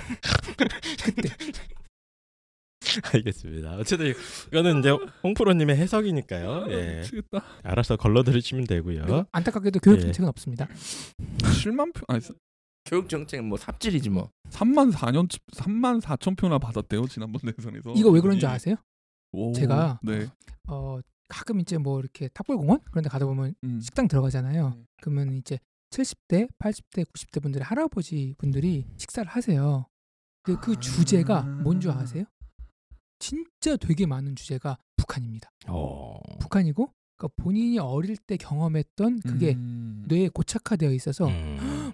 극대노하시면서 지금도 알겠습니다. 북한 땅굴 뭐 아마 그런 분들의 지지가 좀 있지 예. 않을까 싶습니다. 김민찬 후보가 어쨌든 지난번 대선에서는 군소 후보 중 1위였대요. 예. 음, 예. 득표율 7위래요. 19대 대선에서. 야. 실제로 표를 좀 가져갔던 것 같습니다. 땅굴맨 김민찬이었습니다. 예. 경력도 화려하네요. 어, 도라지 축제, 순창 장류 축제 등에 참가한 경력도 있고요. 아, 알겠습니다. 자, 그러면 저희가 군소 후보들까지 한번 쭉 어, 살펴봤습니다. 어, 대선이라는 이 어떻게 보면 민주주의의 축제 현대 민주주의의 제일 중요한 선거 아니겠습니까? 꽃 꽃 네, 음. 꽂히고 정말 다양한 생각을 가진 어, 후보들, 정당들이 각자의 생각과 정책들을 가지고 경쟁하는 장이 되는 것 같은데 제가 이제 저는 사실 이제 이런 공약에 대한 논의나 이런 게 너무 없는 게 항상 불만이긴 합니다. 예. 어딜 가도 지지율 얘기. 야, 아니, 누가 몇 프로래? 그러니까 공약을 안 보고 당 보고 뽑잖아요. 이미지 안 된다니까. 예. 그리고 뭐 자꾸 뭐 이제 누구 뭐 폭로하고 누가 어떻다 누가 맞아요. 어떻다 뭐 이게 뭐 의미 없는 얘기는 아닙니다만 그거와 균형 잡혀서 이제 후보들의 어떤 진짜 생각 이 나라를 음. 어떤 방향으로 갖고 가겠다는 어떤 비전이라던가 구체적인 정책 이런 것들에 대해서도 어느 정도 이제 충분히 우리 현대인 문명의 이, 이 미스, 미디어를 활용하면 잘 전달을 할 수 있을 것 같은데 이런 것들이 자꾸 안 되고 있다는 생각이 자꾸 들어가지고 저희가 그냥 작은 채널입니다만 매년 선거 때마다 어, 이 짓을 계속 하고 있습니다. 아니 예. 토론회에서 저는 정책 가지고 그 정책의 가- 실현 가능성이나 네, 재원 마련의 실현 가능성 뭐 혹은 교육 정책이 이러이러하게 나는 가고 싶은데 어 여기에 더 좋은 방향은 없겠습니까? 이런 걸 보고 싶은데 맨날 음. 네 가족이 어떤데 내 가족이 어떤데 예. 있으니까. 그러니까 토론도 너무 짧아요 시간이. 예, 예, 참, 짧아서 그래요. 정책 예. 얘기하기도 좀 애매합니다.